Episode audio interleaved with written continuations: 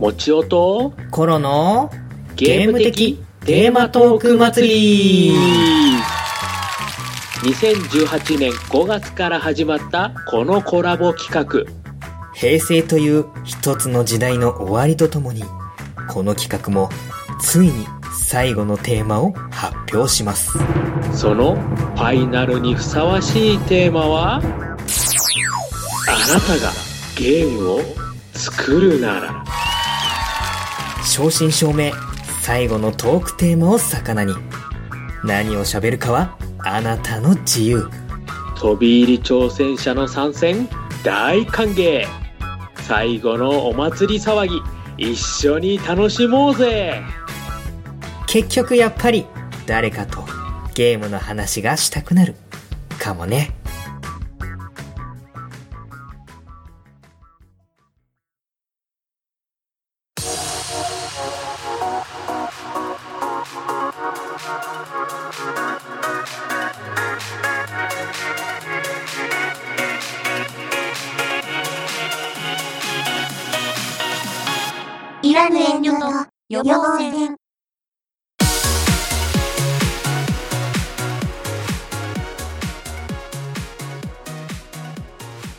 というわけで始まりました。いらぬ遠慮と予防戦。えーこの番組は濁りの好きなことについて語るポッドキャストとなっております。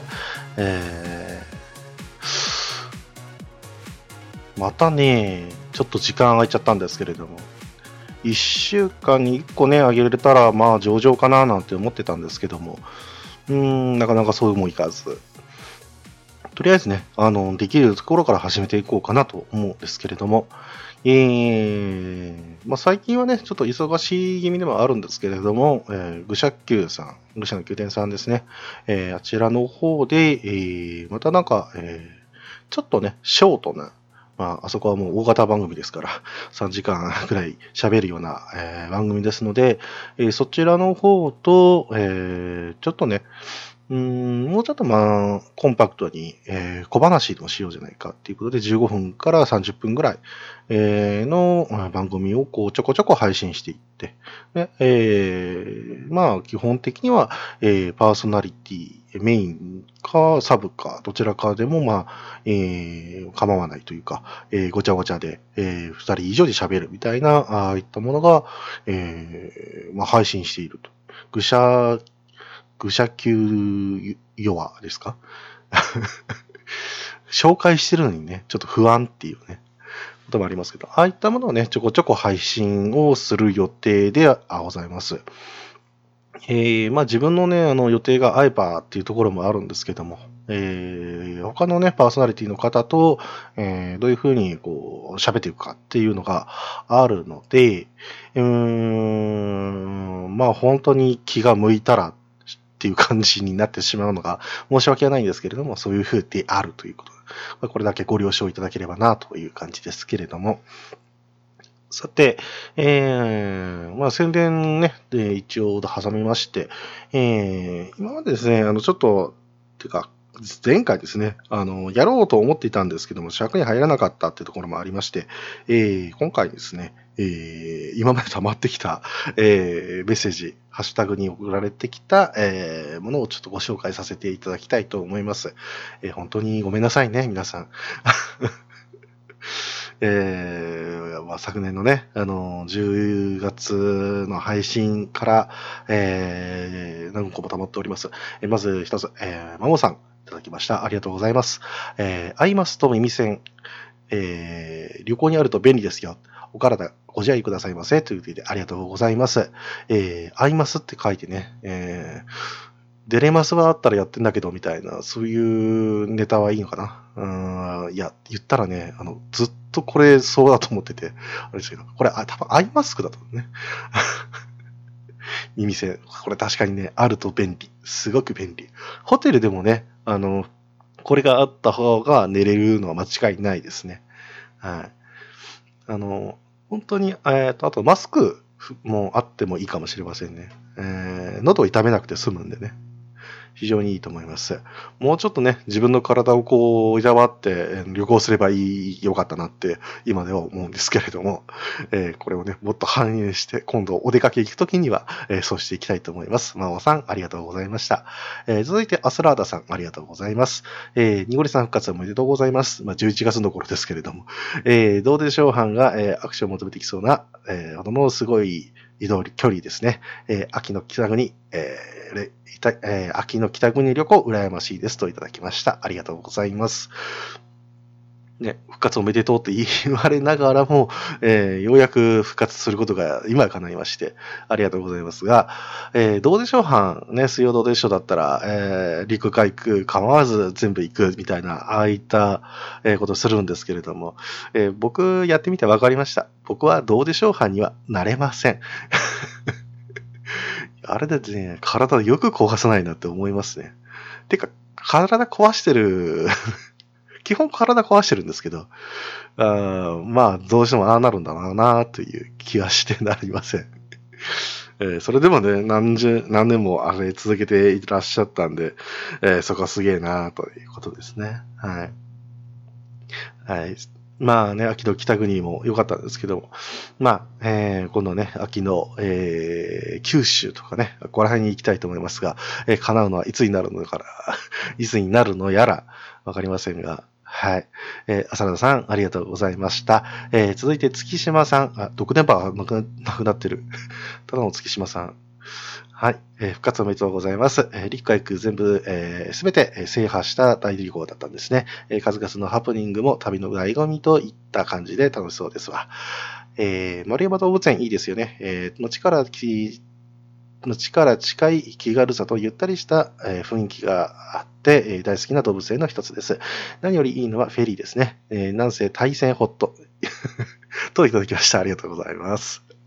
はい。ということで、ね、えーまだ、あの、このネタは通じるんでしょうか。えー対戦ホットギミックでおなじみの月島独電波さんということで。まあ、本ね、いろんなことがありまして、あの、今では遠い思い出見たくなっちゃいましたけれども。ただまあ、やっぱりね、丸山動物園すごく良かったです。うん。本当にフラッと来てね、あの、楽しめるぐらいの、えーまあ、広さでしたし、何よりもね、あのーいろんな動物、すごく気軽に見られて、あの、とても良かったですね。はい。で、あのー街からもね、ちょっと離れるんですけども、あのー札幌の街の端ぐらいな感じなもんで、えーまあ、僕がね、想像する、えー名古屋だったら東山動物園みたいな感じのところで考えると、まだやっぱり近いなという感じがありますね。あっちはまあ地下鉄でちょっと行って、もうすぐで、えー行くんですけれども、まあ、バスとかでね、あの、ささっと行けるんであれば、まあ、これはこれでいいのかなという感じもあります。なんか地域密着型って感じがして、すごく楽しかったですね。はい。えーフェリーをね、えーまた今度は乗る機会があったら、絶対プレイしてやろうと思います。はい。そんなわけでありがとうございました。えー続きまして、またアストラータさんですね。えーこれ、あの、別のハッシュタグと一緒に開けていただいております。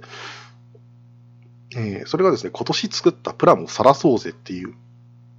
年末にこれ、えーえー、浅田さんがツイートしてくださってるんですけども、えー4月から6月の間に、えーハッシュタグいらぬとで、えープラモウォーズの話を聞いて、プラリーガーハートが再燃したのが全ての始まりということで、えーね、リアルゴッドマルから、えーいろいろこう作ってっていうことで、えー写真が添えられているという形になっておりますが、いやー、クオリティがすごいすごい。いいですね。やっぱかっこいいね。はい。まあ、そんな自分はですね、あの、レジェンド BB の、あの、ゴッドマルを2、3体作り、えそれを飾ってニヤニヤするという、そんな今年でございました。ようやくいろいろね、えー溜まったんで、えーたえー溜まっていたプランもね、消化できたので、えーいいんですけども、やっぱこういうね、あのー作品って見ると、えー心が温まるというか、えーなんか懐かしい感じもすれば、こう、たぎる、たぎる何かがあるというか、感じもありますけれども、まあ何にもともあれ、浅田さんの技術がすごいという。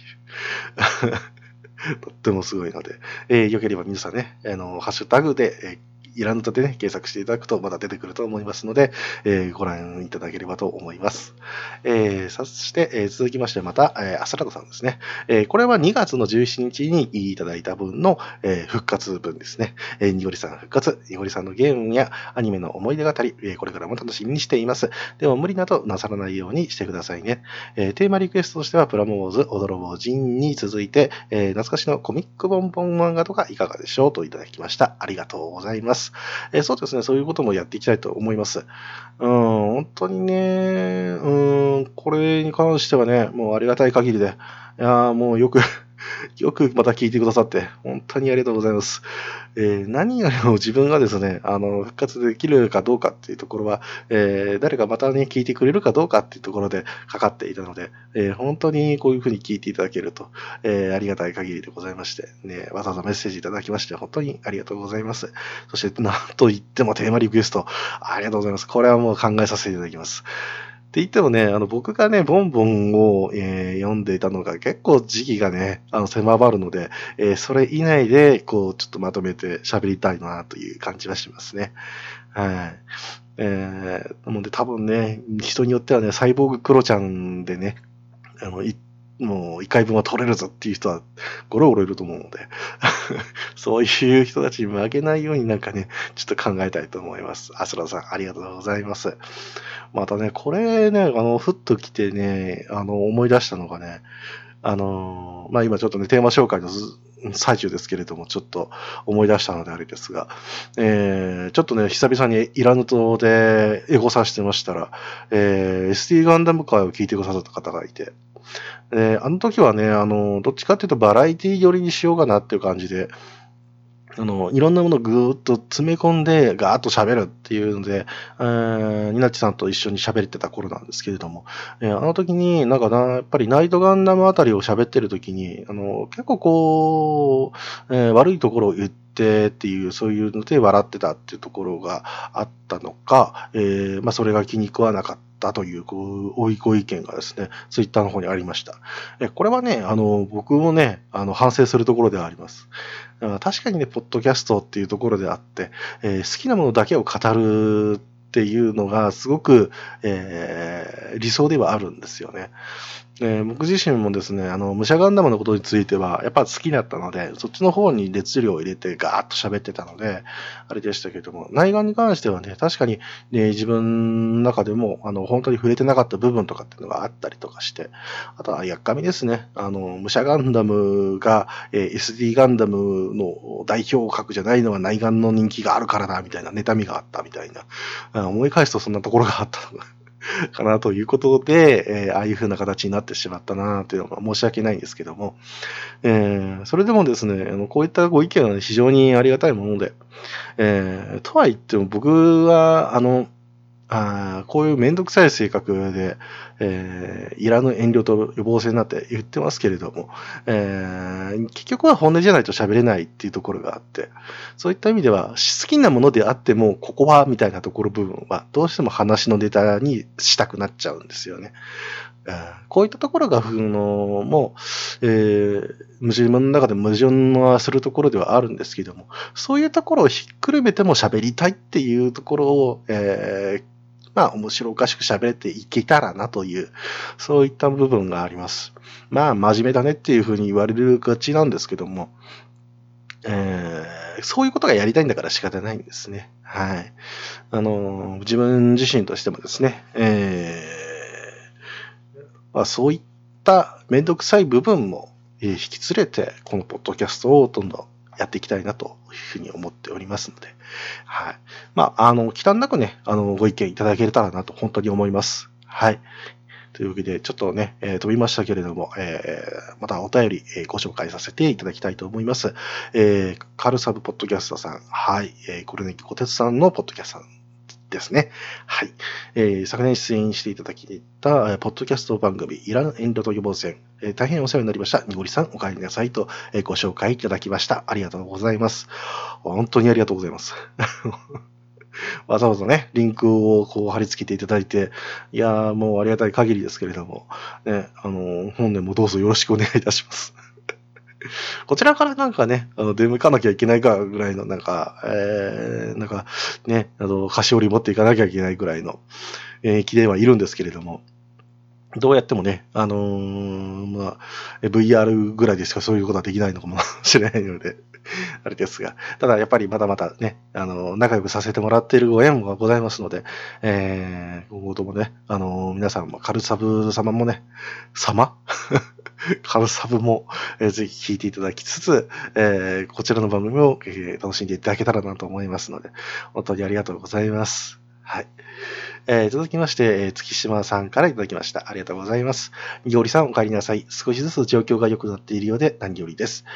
えー、今のお仕事が楽しそうなのもいいですね。ぜひ、日々のよもやば話などを聞いてみたいです。そして、聖剣伝説レジェンド・オブ・マナカイも待っています。あれこれあげましたが、無理せず自分のペースで配信を楽しんでいただければと思います。といただきました。ありがとうございます。いやー、もう重ね重ねありがとうございます。えー、ね、本当に自分としてもいろんなことがありましたが、まあ、本当に仕事の充実っていうところから始めて、えー、体調もですね、だいぶ戻ってきて、うん、まあ今ね、本当にいろんなことがありますけれども、それでもですね、まあ、生きてるってこういうことなんだな、みたいな、それぐらいの実感、えー、もありまして、あの、好きなことをちょっとずつやりつつ、えー、仕事してるっていうのは、えー、自分の中でもね、あのとてもいい空間だなと思いますので、えー、もうね、こう、過保物なところもありますが、まあ、これからなんでね、ある意味、これからもう、えー、頑張るためにも、ポッドキャストも、えー、続けていきたいと思いますので、はい。そしてね、責任するレジのブーマナ会、えー、やりますよ。はい。今日やりますので、えー、お楽しみというのもありです、はい。えー、待たせてごめんねというところもございますが、よろしくお願いいたします。はい。月島さん、ありがとうございました。えー、続いて、え、パンダ屋さんいただきました。ありがとうございます。長い沈黙から、えーえー、長い沈黙からの復活は想定外の独白からのスタートでした。ゲームショップだと珍客が多そうなので、先客万来ならぬ珍客万来とかお願いします。ありがとうございます。まあ、ありがとうございます。本当に、また聞いていただいて、あれ、ありがとうございます。えー、ね、いろんなことがありましたっていうところもありましたけど、まだ語りきれてない部分もありますが、まあ、単純にね、あの、ご報告というところで、えー、させていただきましたので、えー、今後ね、まあ、ちょこちょこ話すところもあるかもしれませんが、はい、えー、まあ、えー、うん、いつものね、いらずとかできていければな、というところですよ。こういう風なカミカミのところもね、えー、皆さんに ノーカットでお伝えしていく感じにはなりますが、えー、ね、珍客、珍客多いです。珍客ばっかりですね。はい。あの、一癖も二癖もある感じのお客さんが結構いらっしゃって、えー、まあ、あとはね、あの、中古の買い取りっていうのもやってたりもするので、そっちの方でもね、だいぶお話ができるとなっていう感じもしますが、まあ今、えー、ちょっとでもね、喋っちゃうとね、あの2割しちゃうんじゃないかっていうぐらい、あの、結構具体的なところもあったりするので、これはね、なんか、えー、エピソード貯めておいて、で、えー、無難なものというか、えー、ある程度ちょっとこう、厳選できるようなものを、えー、ちょっとね、えー、やりたいと思いますので、まあその時までちょっとお楽しみということで、はい。ありがとうございます、ファンダさん。はい。えー、ということで、続いて、えー、とめちゃんマンさん いただきました。ありがとうございます。えー、お帰りなさいませによりさん、無料会でお邪魔させていただきてから、早1年、その説はお世話になりました。配信合輪なさらず、マイペースで行ってくださいませ。テーマリクエストですが、括弧のエロゲー事情が疎いので、特集よろしくお願いします。ありがとうございます。大丈夫なんでしょうか？いいですけれど。とはいえね、いや、まあ、とりあえず、えー、とにかくもう書くにもですね、えー、ありがとうございます、本当に。またね、お話もできればなというところもありますけれど、えー、もうなんかお忙しい日々を過ごしてらっしているということも、風の噂で いうこともありますので、まあまあ、折を見てね、えー、お声掛けさせていただければなと思いますが、えー、まあ本当にマイペースに、えー、自分のちょっとね、えー、少し楽になるような、えペースを考えつつやっていきたいと思います。うんね、エロゲー事情に関しては、まあ僕はね、本当に前も言いましたけども、エロゲーには最近は触れてなくて、えー、ようやくまたちょっと、えー、触れる機会がかなり増えた、えー、まあ、ほぼ毎日エロゲーをやるんではなく、えー、売ってるか、買ってるか、並べてるか、えー、っていうところもありますので、うん、まあまあ、あの、ありますけれど、まだやっぱ人気なのはね、人気だなっていうところはすごくありますし、どっちかっていうとやっぱ廉価版っていうかね、同人界隈がすごく人気が高いのかなっていう気はしなくもないですね。はい。ただまあね、あのトップの、えー、まあ、エロゲ会社のところとかっていうのも、えー、うん、まあ、見た目こそ、えー、エロゲーっていう感じもありますけれども、えー、中身ね、あのシステム面だとか、ああいったものの進化っていうのはなかなか著しいものがあるんじゃないかなと思いますので、まあ、あとこれはそうですね、あのー、先輩方に、職場の先輩方にちょっと聞きつつ、えー、ネタをちょっと貯めていきたいなと思います。えー、昨今はどういうものが売れとるのかっていうか、え、傾向にあるのか、もうちょっと詳しくいきたいと思いますけれど。はい。というわけで、とみきちさん、ありがとうございました。とみきちさんって言っちゃった。まあ、いっか。まあこんなこんなし言ってる間にもう20分過ぎちゃってるんですけどえー、今日はね、ちょっとね、長尺にはなりますが、えー、このまま続けましてですね、えー、世間ですレジェンドオバナについてお話をしていきたいと思います。えー、お便りの方はね、まだまだ募集しておりますけれども、えー、宛先は最後にということで、えー、皆さんからのお便りも、えー、続々お待ちしておりますが、えー、どっちかというとですね、今回は、あの、これについて、えー、ようやく喋れるということで、ね、えー、ワクワクしておりますので こちらの方、もう行っちゃいましょう。はい。ということで、えー、1999年7月15日発売、えー、ということでね、いや、えー、いいものでございましたけども、スクエアから、えー、発売されて、言ったら聖剣伝説シリーズの中での、えー、一角となりますけれども、えーえー、聖剣伝説1はゲームボーイ、えー、2、3が、えー、スーパーファミコン、えー、そしてレジェンドマナは、えー、プレイステーションというところで発売ですね。え一応4っていうなんか伝説がありましたけども、あれは PS2 ということで。他にもそれ以降で出てるのは大体ゲームボーイアドバン、いや、えー、っと、任天堂 DS かな？ああたりで、えー、聖剣伝説、このレジェンドマナの系列で出ているかな？あの名前こそは違いますし、システムこそも違いますが、えー、ちょこちょこ出てたと思います。はい。今ではですね、あのこの最近です、レジェンドマナー、略してロム、えー、これはもうゲームアーカイブスで、え、配信をされておりますけれど、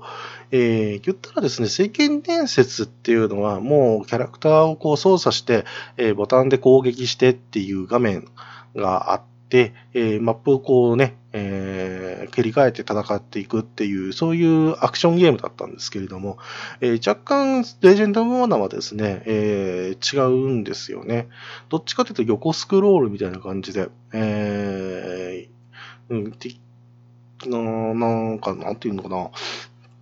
マップの切り替えとかっていうのは、まあ、上限はありましたけれども、基本的にはそんな感じで、戦闘っていうのがですね、えー、聖剣伝説の不ものだと、まあ、そのままこう戦うというか、言ったら、えー、ゼルダの東京化みたいな、えー、バルキューラの伝説みたいな、ああいったあのフィールド上でもうそのまま戦うって感じだったんですけれども、えー、レジェンド・オブマナーに関しては、えー、戦闘って言ったら、えー、ある程度のところでこうシンボルエンカウントみたいな感じで、えー、で、まあ、戦い始めるという。どっちかというと、クロノトリガーみたいな感じですね。はい。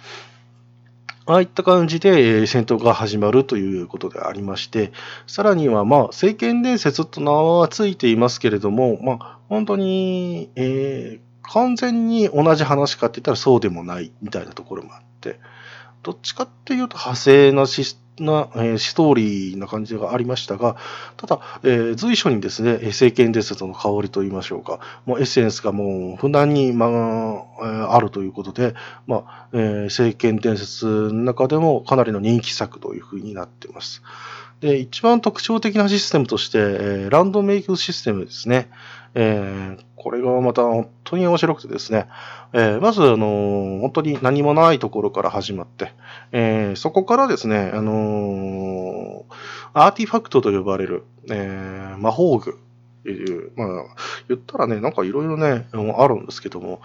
ね、魔力を宿した、えー不思議なものをこういうふうに置いておく、言ったら箱庭みたいなもんですよね。えーそこにこう置くとですね、えー不思議なところ、ことが起きまして、えーポストを置いたらマイホームができ、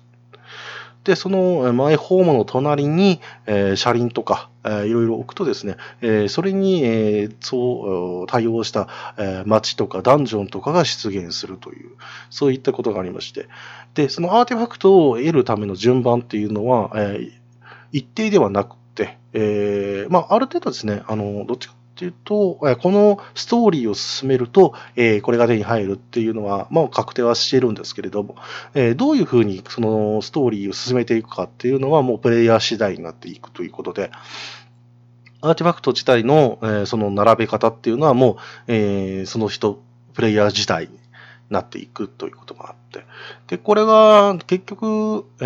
ーこのね、レジェンド・マナーのファディールっていう世界で、えー結構重要な、えー意味を示すっていう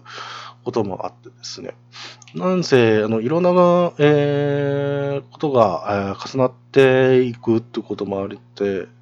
なんていうんですかね、えーまあ、マスゲームみたいな感じで、えーいろいろね、楽しめるところがあって、例えばもう火とかが、こうなんか灼熱なところとかがあったら、えーその、まあ、土地の力っていうんですかね、マナーっていうのがあって、でそれが、えー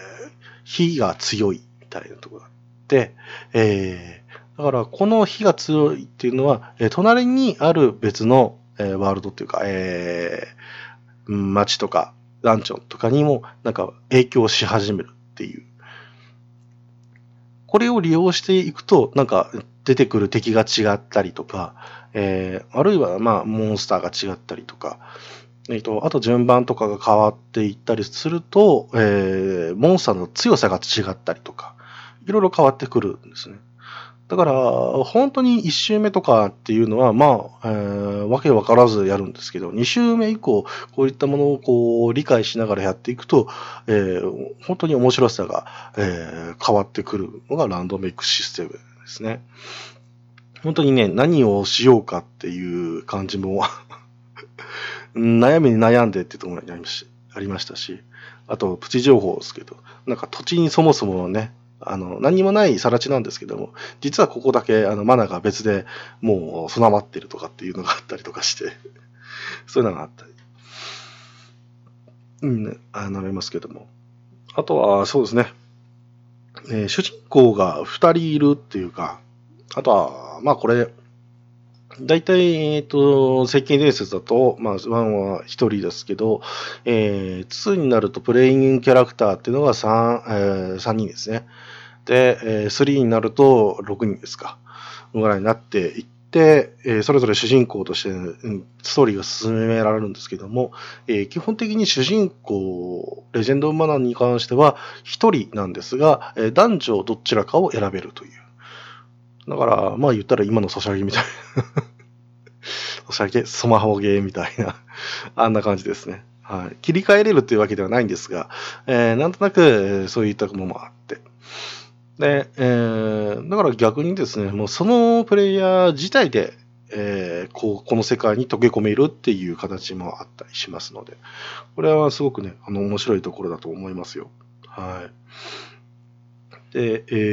ー独特なね、あの絵柄っていうところもあるんですが、今となってはスクエアのゲームで、この方の絵柄っていうのはもう結構よく出てくるんで、ここで多分定着したんだろうなっていうぐらい、えー不思議なね、あの、タッチの絵も、えーありますし、ドット絵としてもですね、3等身、4等身ぐらいなんですけども、えー非常によく動くという、えーものがあって、あの当時では結構動いてた方だと思うんですけれどね。はい色もすごい多彩でしたし。うん。そういったこともあって、そんなキャラクターをこういじりながら、ちょっと触れましたバトルシステムですね。これがですね、本当に、あの、えーまあ、多分ね、制限年数3から、もうこうなってたと思うんですけど、えー移動、フィールドを移動しているときっていうのが、まあ、スッスッとこう動くんですけども、えー戦闘ってなったらちょっとのろくなるみたいな。言ったらこれはまあ微調整ができるような感じもあるんですけども、まあ、これが、えーまあ、えー導入されていつつも、えー明らかにやっぱちょっと違う、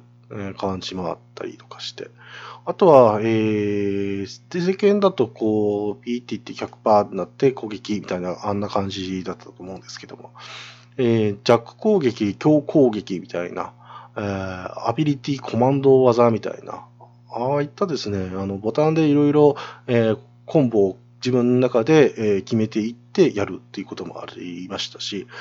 とにかくね、武器の種類っていうのが11種類もあって、それぞれでこう、アクションが違ったっていうのがすごく特徴的ですね。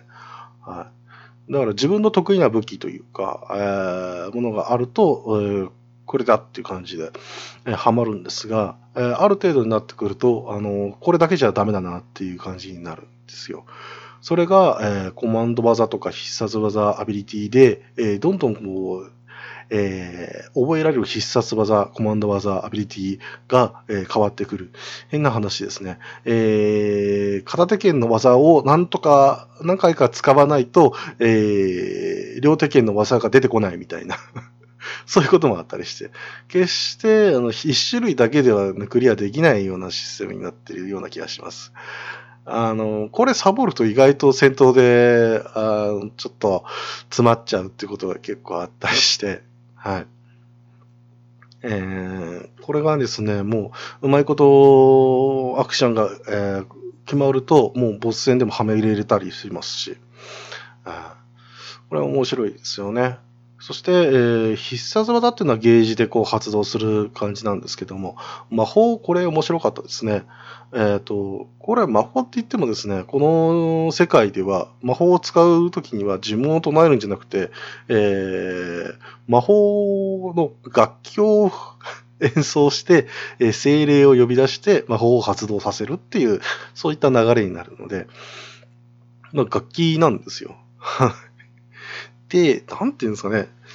えー、ある楽器をこう吹く、まあ、例えばフルートとか吹くと、えー横にこうなんかブワーってなんか オーロラみたいなバーってなんかこうわーって出てきて、えーそれである程度貯めるって話すと、そこで魔法が発動。あるいは、えー設定次第でもう一回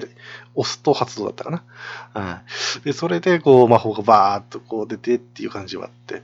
で、基本的には魔法って威力が少ないんですけども、まあ、ここはまた、えー後に説明する、えー魔法の楽器作成とかで、えーどんどん強くなっていくという、そういったものもあったりして。だから、リングコマンドシステムがないってことですよね。はい。どっちかというとベルトスクロールアクションな感じでこうやって、で、この、なんですか、縦軸の合わせとか、そういうことも考えてやらなきゃいけないという。はい。いうことがあって、さて、あとね、いろいろ話したいこともあるんですが、えー、ウィキペディア参照からちょっとずつ、えー言っていきましょう。えー キャラクターカスタマイズです。えーここら辺はですね、もう、どっちかというとアルティマニア片手に見ていかないとわからないぐらいのものなんですけれども、アビリティとかっていうのを、えーさっきも言った通り何回かやらなきゃいけないとか、えーなんか武器用意して、えーやらなきゃいけないっていうのがあったりもしますし、えーあとはね、主人公のこの、えー装備ですね、えーとかいろいろあったりとかして、えー盾とかね、アクセサリーとかもありますし、全身鎧を着ると、兜とかがそういうのつけられないっていう、そういったものもあって、どっちかっていうとこれサガ的な感じですか。うん。それがあったりして、えー個性的にもできるんですけども、どちらかというと、まあ、えー自分の、やりたいスタイルにすごく合わせられるようなシステムになっているということですね。えーそして、えー育成要素なんですけれども、これいろいろね、あのありましたが、えーペット、まあ言ったらモンスターを飼うことができるんですね。はい。と言っても、どちらかというとですね、あの、捕まえてきて、こう、飼育するんじゃなくて、えー卵を入手して、卵って言っても歩くんですけど、何言ってるかよくわかりませんがね、あの歩く卵に対して、えー餌をやって捕まえて、えーそして、えー孵化させて、えーもうペットとして飼うという、そういう流れになってて、で、あとは、えー果実を収穫する果樹園ですね、えートレントですけども、これはまあマナー、さっき言った土地のマナーとかに影響しつつ、えーあとは、えー食べられさせる種、えーこれに、えー影響して、いろんな果実をの、えー実らせて、えー何日か経つと収穫できて、んで、えーそれをまた、えーいろんなものに使うと。えー具体的にはペットに、えー餌として使うとか、えーそういったものですね。えーとはね、いろいろありますけれどもね、あとは武器防具の作成、さっきも言った、えー魔法楽器、えーゴーレムの作成なんていうのも、これも、えーありますが、まあね、武器の作成に関して言えば、もう奥が深い、奥が深い。とても今回では喋りきれません。むしろ変な話、一回もうアルティマニア持ってきて、一回分これで喋ってもいいぐらい。非常に複雑です。でもこれが楽しいんですね。はい。そのためにも、こう、戦闘っていうのを逆に円滑にしていって、えー、戦利品でなんとかこう、やりくりするっていうこともありますし、あと、ものによってはですね、このゲーム一周目でしか、一周に何個かしか限定で手に入らないものとかっていうのもあったりするので、えーそれを考えつつ、えーやらなきゃいけないというね、えーものもあったりしますし、あと、ゴーレムっていうのは、まあ、ペットの扱いではありますけども、えーまあ、聖剣伝説にも出てきましたね。あのゴーレム。どちらかというと、こう、えー、何か、えー、まあ言ったら、まあ本当にポンコツロボットみたいな、ああいったものの見た目をしているものに対して、いろんな、あの、パーツを作ってですね、で、ロジックボードっていうのがありまして、で、えーここからスタートしたときに、えーどういう風なルートで、どういう風な行動をするかっていうのを言ったら、あの、テトリスみたいなね、ああいったブロックを、こう、ロジックボードのこのマス目の中に埋めていって、で、結果的に繋がったら、じゃあそれが、え行動の順番になります、みたいな。そういった複雑なものもあったりとかして。えで、それで、え対ボス用とか、ああるいは雑魚戦用みたいな、そういういろんな、えことができるようになっているということで、これも極めると大変なことになりますね。はい。ああとはいろいろありましたけども、えーミニゲームもかなり豊富でした。はい。えーポケットステーションですね。えーこれも時代だなとは思いますけれども、えーペットを飼ってているときに、えーっと、そのポケットステーションに、えーこう、ペット入れて、で、えー、スゴロクみたいな感じで、えー回すんですけども、まあ、それで、えーまあ、ある程度こう進んでいって、えー周回3かな、えーで、戻ってきた時に、えーボスが出てきて、みたいな感じであって、で、それ倒したらまた、えーに、アイテムが手に入って、で、もう一回こう、プレスの方につないで、お帰りっていう風にすると、それがもらえるって感じですね。で、これはですね、本当これでしか、あの、手に入らないアイテムとかって、これでしかではないか。ああ、いや、あったかなあ、ありましたね。あっていうのがあって、で、えー結果的に、あの、これをやる範囲にな。めちゃめちゃ大変なんですけど、ペットの育成っていうこともしなきゃいけないし、えーまあ何よりもあの自分が強くなるためにもっていうこともあって、いいことなんですけども、あとはシャドウゼロを捕まえろとか、えーランドポコポコって、これ面白かったですね。ワールドマップで、あの、9個、だいたいね、マス目でこう、あのー街とかダンジョンが、えーあるんですけども、一つの画面に最大で表示されるのがだいたい9個ぐらいで、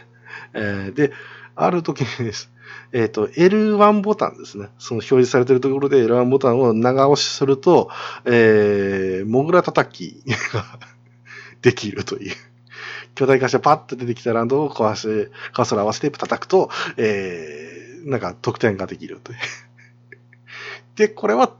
えー単純なお遊びっていう。いうこともあったり、あとは闘技場とかもあったり、えーカニバッシング。えーこれは、あの、カニを何秒以内に踏んでいくみたいな、そんなゲームだったと思いますけれど。えー非常に、あの、あ、あとあれか、あの、な、何秒以内っていうのは、えー何秒経つといなくなるっていうカニがあったりするので、それを、あの、逃しちゃうと、もう最初からやり直しみたいな。そういうこともありました。そして2週目以降とかはね、いろいろものありましたけど、まあ、えー、ハードモードみたいな、ああいったものの解放とか、えー、ノーフューチャーモードっていう、えー全部のモンスターがレベル99になるみたいな、ああいったものがあって、えー大変なことになりますけれども。まあ、世間ですレジのまだここまで語ってきましたけれども、まだまだ喋れることはいっぱいあるという、えーいうこともありますね。えーまあ、時間の許す限り、えー言っていきたいと思いますが、えー一番ね、あのーこれ喋らなきゃいけないのが、さっきも言った通り、アーティファクトの並べる順番とか、えーそういったもので、えストーリーっていうのがこう展開の仕方というか、え並びが変わってくるわけですけれども、えーそれを大きく、えー変わっていくというか、大きな流れっていうのが実は3つありまして、えー言ってしまうと、えー宝石泥棒編、エスカデ編、ドラゴンキラー編、この3つっていうのが、えー大きな流れになっていきます。どういうことかっていうと、まあ、あのーこのエンディングっていうのがあるわけですけども、そこに到達するまでに、えー絶対通ってい、えーおかないといけないっていうルートが、その3つのうちのどれかだったと思います。えーそのうちの2つだったかもしれません。が、これちょっとね、あの調べてない。記憶も曖昧なあれですけれども、どちらにしてもそれをどうにしても通らなきゃいけないっていうルートがあって、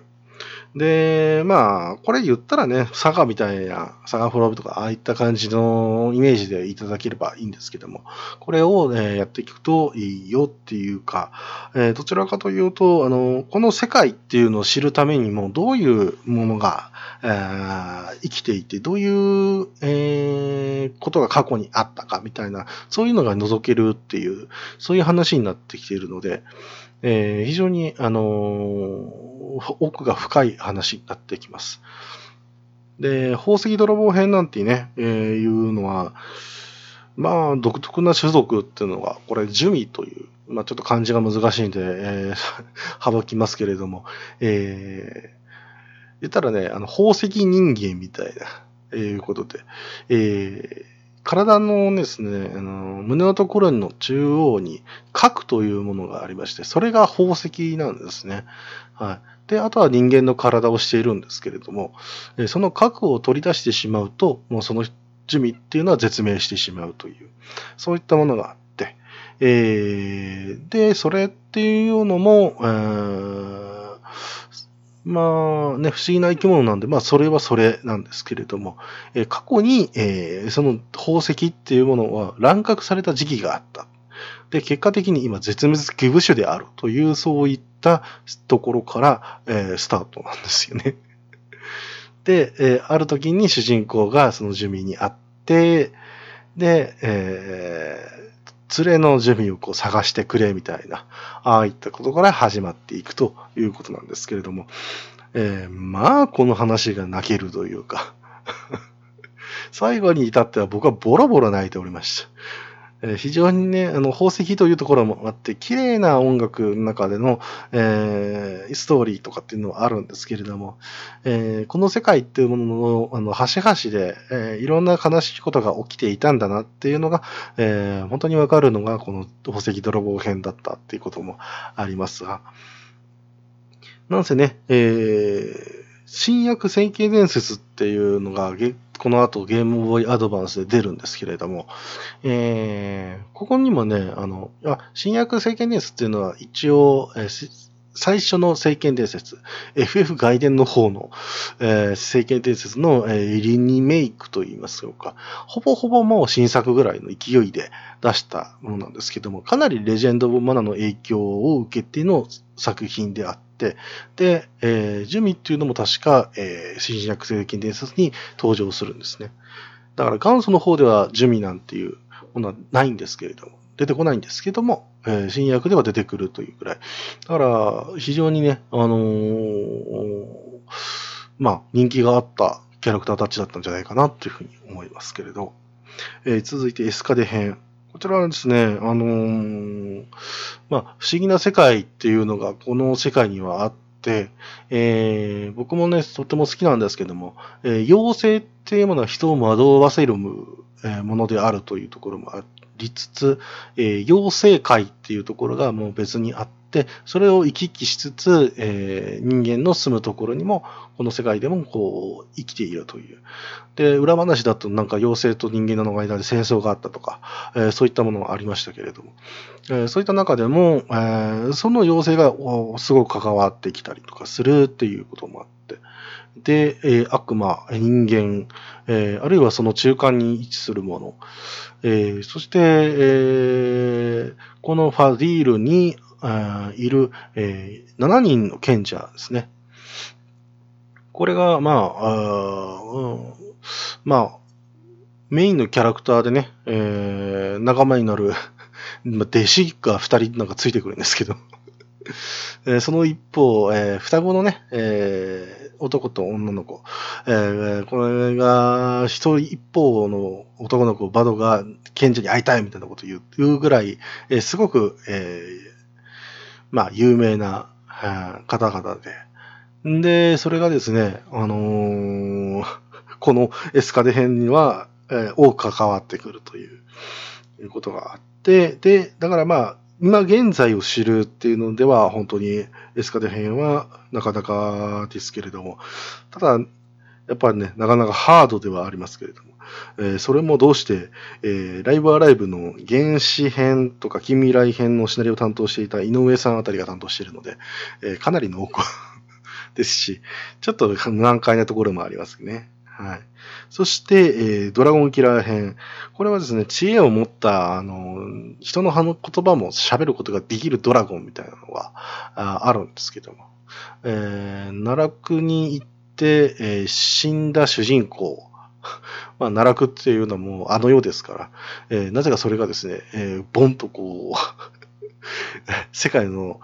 どこかにできるわけですよ。はい。で、そこへ行っちゃうと死んだってことになっちゃいますので。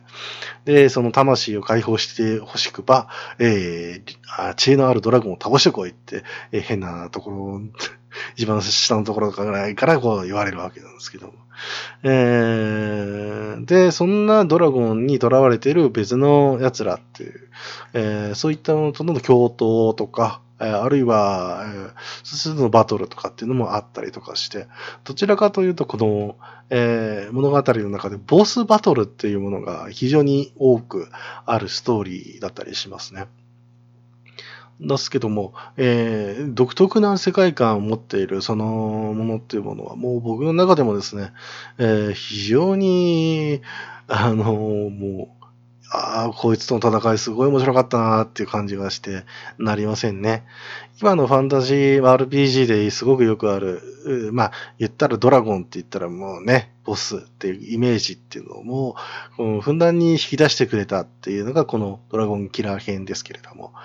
まあ、ドラゴンを倒すっていうのはどういうことか、みたいな、えー、そういったものも、えー、自分の中で、えー、考えながら倒していくっていうのが、これはすごく良かったストーリーですね。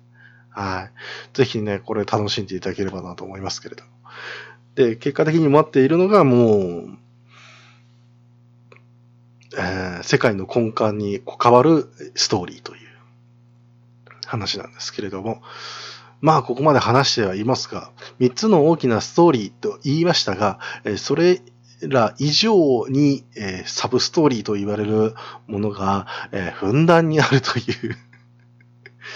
街を歩いてたらすぐ始まるみたいな、そういったものもあったりします。でね、個性的なキャラクター、本当にいろんな種族が、住んでる世界なので、で、それをなんとかね、あの、自分でもね、こうやって噛み砕いて喋ろうと思ったんですけれども、なかなか喋る機会が、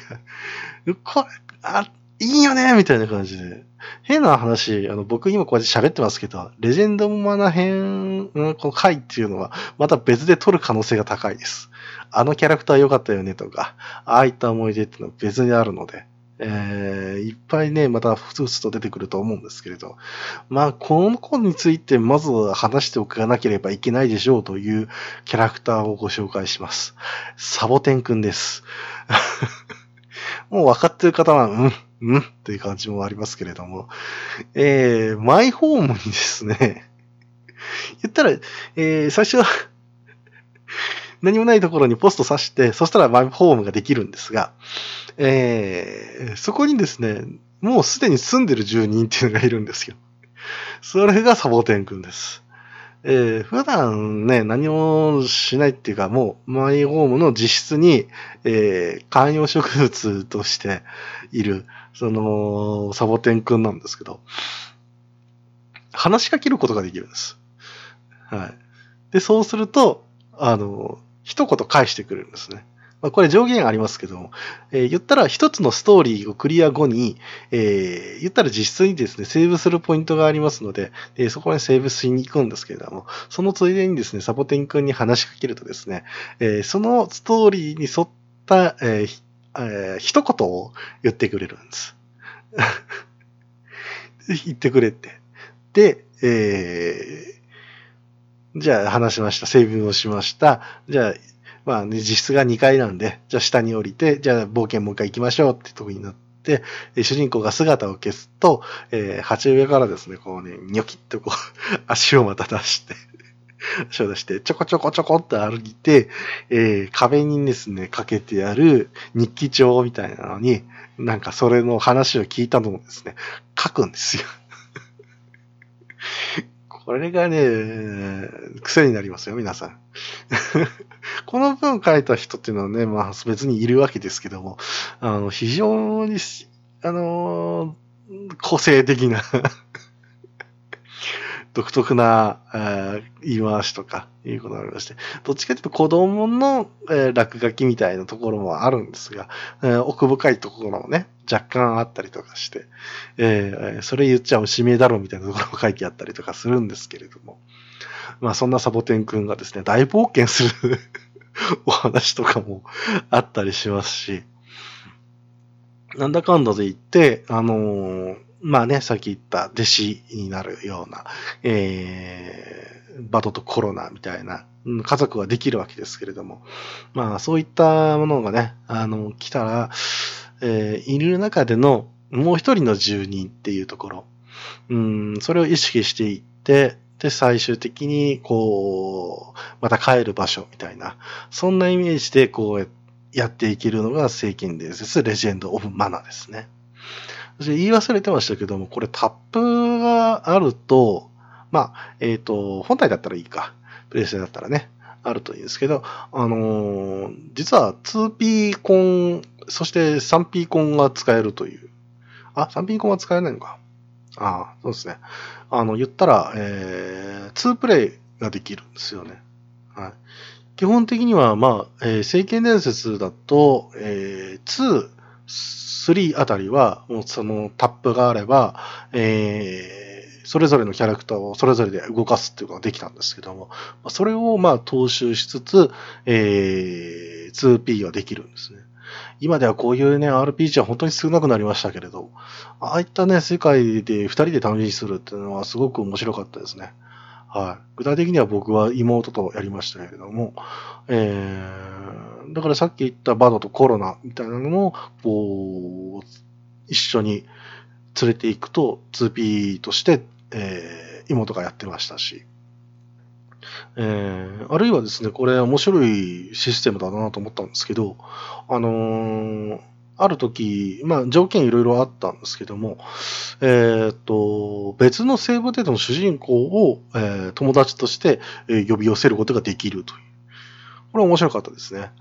あのこれ何が起きるかっていうと、えっ、と、その、えー別データの主人公っていうのは、えーレベルとかが上がらないんですけども、えー武器の使用回数とか、えー必殺技とかコマンド技の、えー使用回数というのがそのまま、えー反映されるので、言ったら、えー戦っ、一緒に、えー冒険行きます、戦います、で、えーセーブ、えー別れます。の時に、えーセーブデータの上書きをするんですね。で、そこから、こう、また立ち上げると、それがもう使ったことになっているんで、ちょっと戦闘すると、何々をマスターみたいな感じで出てくるんですよ。だから、えー何気ない時でも、その別のセーブデータ、あるいは友達とかのね、が、育成ができるっていう、そういった楽しみもあったりとかして。はい。で、下手すればですけども、あのーいろんなね、特性はありますが、えーどのキャラクター、サブキャラよりも強い相棒が できるという、そういうのもあったりとかして、変な話、ノーフューチャーモードとかやってると、あの、そればっかり頼りに気味になっちゃいますね。そういうこともあったりとかして、非常にですね、あの、遊びの幅が広い、えーものでございます。はい。さあ、まあね、まだまだ話し尽きないっていう感じもしますけれども、と、ありや、とにかく書くにもですね、まあ、えー、関根伝説レジェンドモナーっていうのは僕の中ではすごく思い出の、の、残るゲームでございまして、えー、やっぱりね、なんとかこう、高な時期に、えーファンタジーっていうのはどういうものなんだろうって考えたときには、えー僕は原点はレジェンドマナーみたいな、ああいった多種族がいて、えーそれぞれがそれぞれの生活をしつつ、えー利害もありつつ、えーそれでも世界は進んでいくみたいな、ああいった世界観がもう僕の中では、えーもうあるなという感じがいたしますね。うん。やっぱ何年か一度にはね、やりたくなる作品でありまして、あもっとね、あのーいろんな面が見えてくるんじゃないかなっていう感じもありましたし、えーあの、いつの、あの時に、あんなことしてたけど、またああいう風になるんだろうか、ああ、またなったみたいな。そんなね、楽しみ方もできたりしますのでね。はい。ぜひ、あの、皆さんでもですね、あの、ちょっと長くはなりますけれども、レジェンドまだぜひやっていただきたいなという気がいたします。はい。まあ、そのわけでね、今日はもう長々と喋りましたけれども、もうちょっと次回からはね、えーコンパクトに喋っていきたいと思います。はい。まあ、これ言ったら大体詐欺になるんでしょうけど。はい。とはいえ、えまあ、ここまでね、おしゃべりできたので、えーまたね、えー好きなことについて喋っていきたいなとは思いますが、えー前々、前回も言ったかな前々回も言ったかなはい。えー今後はちょっとね、次回予告っていうのをなしにして、はい、行きたいと思います。自分が思いついた、えこと、えー何気ないことを、えースッと出せるようにしていきたいなということで、まあ、あの、リクエストもいただきましたので、まずそっちを優先したいとは思いますが、えーそこら辺はね、えーおいおい、えーやっていきたいと思います。こんなね、えーダメなパーソナリティではございますけれども、えーまた、えー楽しんでいただければなと思いますので、えーそれではお相手は、こう言って言ってる話してる間ですけれども、えー仕事の影響でものすごく足の裏が痛い。そんな濁りでございました。それでは皆さん、また。